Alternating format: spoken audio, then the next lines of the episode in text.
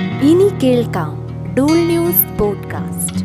നഷ്ടത്തിലായ ഇന്ത്യയുടെ മാനുഫാക്ചറിംഗ് മേഖലയെ പുനരുദ്ധരിക്കുക എന്ന ഉദ്ദേശത്തോടെയാണ് പ്രൊഡക്ഷൻ ലിങ്ക്ഡ് ഇൻസെന്റീവ് പദ്ധതി കേന്ദ്ര സർക്കാർ ആവിഷ്കരിച്ചത്.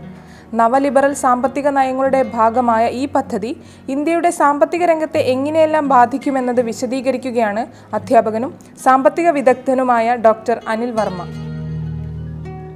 ഏറെക്കാലമായി സാമ്പത്തിക വളർച്ചാ മുരടിപ്പ് തുടരുന്ന ഇന്ത്യയുടെ മാനുഫാക്ചറിംഗ് മേഖലയെ വളർച്ചയുടെ പാതയിലേക്ക് തിരികെ കൊണ്ടുവരാനുള്ള ശ്രമത്തിന്റെ ഭാഗമായിട്ടാണ് രണ്ടായിരത്തി ഇരുപത്തൊന്ന് ഇരുപത്തിരണ്ട് കേന്ദ്ര ബഡ്ജറ്റിൽ ഒന്ന് പോയിന്റ് ഒൻപത് ഏഴ് ലക്ഷം കോടി രൂപ വകയിരുത്തിക്കൊണ്ട് പതിമൂന്ന് വ്യാവസായിക മേഖലകളിൽ പ്രോഡക്റ്റ് ലിങ്ക്ഡ് ഇൻസെന്റീവ് സ്കീം കേന്ദ്രമന്ത്രി നിർമ്മല സീതാരാമൻ പ്രഖ്യാപിച്ചത്.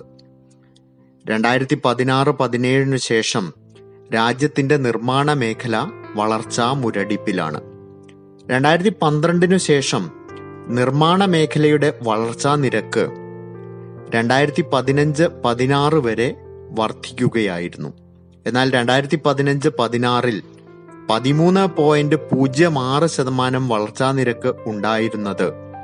രണ്ടായിരത്തി പത്തൊമ്പത് ഇരുപത് ആയപ്പോഴേക്കും മൈനസ് രണ്ട് പോയിന്റ് നാല് നാല് ശതമാനമായി കൂപ്പുകുത്തി. മാനുഫാക്ചറിംഗ് മേഖലയിലെ വളർച്ചാ നിരക്ക് വർദ്ധിപ്പിക്കുക രാജ്യത്തെ ആഗോള പ്രധാന ശൃംഖലയുടെ ഭാഗമാക്കുക. ആഗോള തലത്തിലുള്ള സാങ്കേതിക വിദ്യ ഇന്ത്യയിലും ലഭ്യമാക്കുക. തൊഴിൽ അവസരങ്ങൾ വർദ്ധിപ്പിക്കുക. തുടങ്ങിയ ലക്ഷ്യങ്ങളാണ് പ്രോഡക്റ്റ് ലിങ്ക്ഡ് ഇൻസെന്റീവ് സ്കീമിന് ഉള്ളത്. ഇതിനായി ടെലികോം മേഖല വാഹന നിർമ്മാണ മേഖല തുടങ്ങി പതിമൂന്ന് പ്രധാന വ്യാവസായിക മേഖലകൾ ആണ് തിരഞ്ഞെടുത്തിരിക്കുന്നത്. ഈ മേഖലയിലെ നിർമ്മാണ പ്രവർത്തനങ്ങൾക്ക് സർക്കാർ ധനസഹായം ലഭ്യമാക്കുക എന്നതാണ് പദ്ധതി. ഇന്ത്യയുടെ മാനുഫാക്ചറിംഗ് മേഖലയിൽ അൻപതിൽ കുറവ് തൊഴിലാളികൾ ജോലി ചെയ്യുന്ന എഴുപത് ശതമാനത്തിലധികം ചെറു കമ്പനികളുണ്ട്. ചെറു നിർമ്മാണ യൂണിറ്റുകളാണ് ഈ മേഖലയിൽ പ്രധാനം. കോവിഡിനെ തുടർന്ന് ഉണ്ടായ പ്രതിസന്ധി ഒരു വലിയ സാമ്പത്തിക പ്രതിസന്ധിയായി ഇന്ത്യയിൽ രൂപമെടുത്തിട്ടുണ്ട്. എന്നാൽ കണക്കുകൾ കാണിക്കുന്നത് രാജ്യത്തിലെ മാനുഫാക്ചറിംഗ് മേഖല അതിനു മുൻപ് തന്നെ വലിയ പ്രതിസന്ധിയിലായിരുന്നു എന്നതാണ്. മഹാമാരി ആ പ്രതിസന്ധിയെ വർദ്ധിപ്പിക്കുകയാണ് ചെയ്തത്. സാമ്പത്തിക പ്രതിസന്ധിയിൽ നിന്ന് രക്ഷപ്പെടാൻ ഗവൺമെന്റ് സമ്പദ് വ്യവസ്ഥയിൽ കാര്യമായി ഇടപെടേണ്ടതുണ്ട്. അതിനായി ഏതു തരത്തിലുള്ള ഇടപെടലാണ് സർക്കാർ നടത്തേണ്ടത് എന്ന കാര്യം ഏറെ പ്രധാനമാണ്. സർക്കാരുകൾക്ക് സപ്ലൈ സൈഡിലും ഡിമാൻഡ് സൈഡിലും ഇടപെടൽ നടത്താം. എന്നാൽ ഇന്ന് എല്ലാ ഭരണകൂടങ്ങളും പ്രധാനമായും ഇടപെടുന്നത് പ്രധാനത്തിലാണ് സപ്ലൈയിലാണ്. പ്രോഡക്റ്റ് ലിങ്ക്ഡ് ഇൻസെന്റീവ്സും ഇത്തരത്തിലുള്ള ഒരു കാഴ്ചപ്പാടാണ്. എന്നാൽ സപ്ലൈ സൈഡ് ഇടപെടൽ സാമ്പത്തിക പ്രതിസന്ധി മറികടക്കുന്നതിൽ പര്യാപ്തമല്ല എന്നാണ് അനുഭവങ്ങൾ കാണിക്കുന്നത്. വായ്പയുടെ പലിശ നിരക്ക് കുറയ്ക്കുക ഉൽപാദനത്തിന് ആവശ്യമായ ധനസഹായം നൽകുക ആവശ്യമായ മാർക്കറ്റിംഗ് സൗകര്യങ്ങൾ നൽകുക തുടങ്ങി ഉൽപാദനത്തെയും ഉൽപ്പന്നത്തിന്റെ പ്രധാനത്തെയും സപ്ലൈയെയും സ്വാധീനിക്കുന്ന നടപടികൾ ആണ് പ്രധാന ഇടപെടൽ കൊണ്ട് അർത്ഥമാക്കുന്നത്. എന്നാൽ വളർച്ചയുണ്ടാകാൻ പ്രധാന ഇടപെടൽ മാത്രം പോരല്ലോ. ഉൽപ്പാദിപ്പിച്ച ഉൽപ്പന്നങ്ങൾ ആരെങ്കിലും വാങ്ങുകയും വേണമല്ലോ. ആരും വാങ്ങിയില്ലെങ്കിൽ ഉൽപ്പന്നങ്ങൾ കെട്ടിക്കിടക്കുകയും ഉൽപാദകർ അവ വില കുറച്ച് വിൽക്കാൻ നിർബന്ധിതരാവുകയും ചെയ്യും. ഉൽപാദനം കുറയ്ക്കേണ്ടതായും വരും. ഇത് തൊഴിലവസരങ്ങളിൽ കുറവ് വരുത്തും. അപ്പോൾ സർക്കാർ ചോദനത്തിലും ഇടപെടണം എന്നു കാണാം. പ്രധാന ഇടപെടലും ചോദന ഇടപെടലും ഒരുമിച്ച് കൊണ്ടുപോകാൻ സർക്കാരുകൾക്ക് സാധിക്കണം. ചോദനത്തിലുള്ള ഇടപെടൽ എന്നതുകൊണ്ട് അർത്ഥമാക്കുന്നത് മൊത്തം ചോദനം വർദ്ധിപ്പിക്കാൻ ഉതകുന്ന ഇടപെടലുകളാണ്.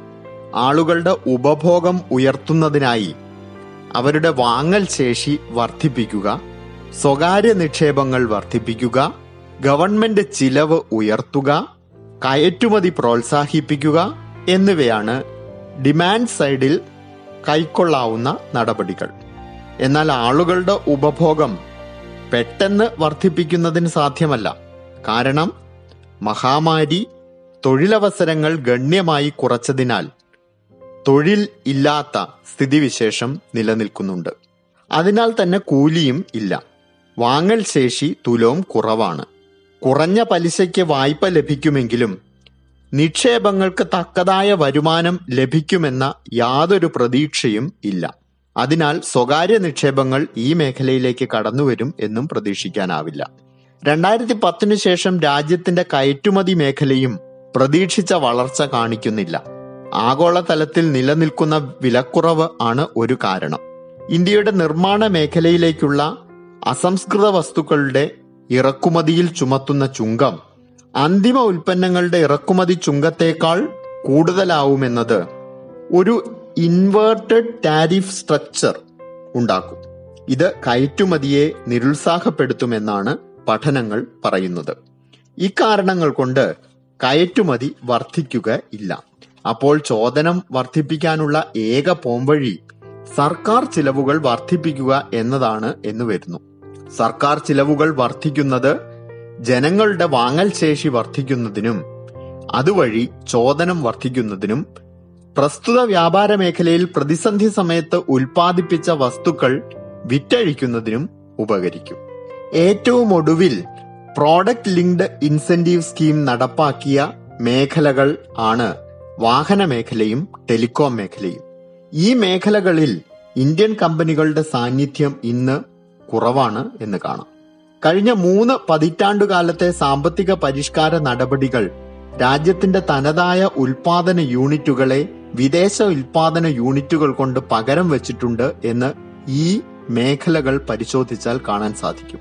ഉദാഹരണമായി രാജ്യത്തെ പ്രമുഖ T V നിർമ്മാതാക്കളായിരുന്ന Keltron B P L Onida എന്നീ കമ്പനികൾ ഇന്ന് നിലനിൽക്കുന്നില്ല. എൽ ജി പോലെയുള്ള ഏതാനും ചില സൗത്ത് കൊറിയൻ അല്ലെങ്കിൽ ചൈനീസ് കമ്പനികളാണ് ഇലക്ട്രോണിക്സ് രംഗം അടക്കി വാഴുന്നത്. ടെലികോം മേഖലയിലും എയർടെൽ റിലയൻസ് പോലെയുള്ള ഏതാനും ചില കമ്പനികൾ മാത്രമാണ് ഉള്ളത്. അധികം വൈകാതെ ഒരു കമ്പനി മാത്രമായി ഈ മേഖലയിൽ ഉണ്ടാവുന്ന സ്ഥിതിവിശേഷം കടന്നുവരാം വാഹന നിർമ്മാണ മേഖലയിൽ ഇത്തരത്തിൽ വിദേശ കമ്പനികളുടെ അപ്രമാദിത്വത്തിലേക്ക് കാര്യങ്ങൾ വഴുതി വീഴുന്ന സ്ഥിതിവിശേഷമാണ് നിലനിൽക്കുന്നത്. രാജ്യത്തെ ഉൽപാദകർക്ക് തന്നെ വാഹന നിർമ്മാണ സ്പെയർ പാർട്ടുകൾ പലതും ഇറക്കുമതി ചെയ്യേണ്ടതായിട്ടാണുള്ളത്. വാഹന മേഖലയിൽ ഉൽപ്പന്നങ്ങളുടെ ചോദനം വളരെ കുറവ് വളർച്ചാ നിരക്കാണ് ഇക്കഴിഞ്ഞ കാലയളവിൽ രേഖപ്പെടുത്തിയത് എന്ന് സൊസൈറ്റി ഓഫ് ഇന്ത്യൻ ഓട്ടോമൊബൈൽ മാനുഫാക്ചറേഴ്സിന്റെ ആനുവൽ റിപ്പോർട്ടിൽ രേഖപ്പെടുത്തിയിട്ടുണ്ട്. രണ്ടായിരത്തി ഇരുപത് ഏപ്രിൽ മാർച്ച് മാസത്തിൽ പാസഞ്ചർ വാഹനങ്ങളുടെ വിപണനത്തിൽ പതിനേഴ് പോയിന്റ് എട്ട് എട്ട് ശതമാനത്തിന്റെ കുറവ് ഉണ്ടായി. പാസഞ്ചർ കാറുകളുടെ വിപണനം ഇരുപത്തിമൂന്ന് പോയിന്റ് അഞ്ച് എട്ട് ശതമാനവും വാനുകളുടെ വിപണനം മുപ്പത്തി ഒൻപത് പോയിന്റ് രണ്ട് മൂന്ന് ശതമാനവും കുറവ് രേഖപ്പെടുത്തി. മുച്ചക്ര വാഹനങ്ങളുടെ വിപണനം ഒൻപത് പോയിന്റ് ഒൻപത് ഒന്ന് ഒൻപത് ശതമാനം കുറഞ്ഞപ്പോൾ ഇരുചക്ര വാഹനങ്ങളുടെ കാര്യത്തിൽ അത് പതിനേഴ് പോയിന്റ് ഏഴ് ആറ് ശതമാനം ആയിരുന്നു. മൊത്തം കൊമേഴ്ഷ്യൽ വാഹനങ്ങളുടെ വിപണനം ഇരുപത്തെട്ട് പോയിന്റ് ഏഴ് അഞ്ച് ശതമാനമാണ് കുറഞ്ഞത്. ഈ പ്രതിസന്ധി പരിഹരിക്കുന്നതിന് ചോദനം വർദ്ധിപ്പിക്കാൻ സത്വര നടപടികൾ കൈക്കൊള്ളുകയാണ് ചെയ്യേണ്ടത്. മറിച്ച് കൂടുതൽ മൂലധനാധിഷ്ഠിതമായി പ്രവർത്തിക്കുന്ന ഓട്ടോമൊബൈൽ മേഖലയെ ആഗോള മേഖലയുമായി കണ്ണി ചേർക്കുന്നത് രാജ്യത്തെ തൊഴിലാളികൾക്കോ ഉപഭോക്താക്കൾക്കോ ഗുണം ചെയ്യുന്ന ഒന്നല്ല. ടെലികോം മേഖലയിൽ കൂടുതൽ കമ്പനികൾ കടന്നുവരുന്നത് മത്സരം വർദ്ധിപ്പിക്കുമെന്നും അത് ക്രിയാത്മകമായ സേവനത്തിലേക്ക് വഴിവെക്കുമെന്നും ടാരിഫ് റേറ്റുകൾ കുറയ്ക്കുമെന്നും മറ്റുമാണ് വാദം.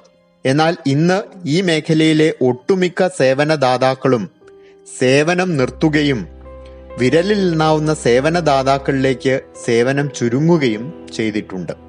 ടാരിഫ് റേറ്റുകൾ ഇന്ത്യയിൽ തുലോം കുറഞ്ഞിരിക്കുന്നതിന് കാരണം ബി എസ് എൻ എൽ പോലെയുള്ള സർക്കാർ പൊതുമേഖലാ സംവിധാനങ്ങളാണ് എന്നും കാണണം.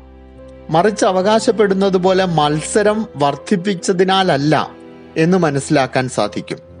മത്സരാധിഷ്ഠിത കമ്പോളം.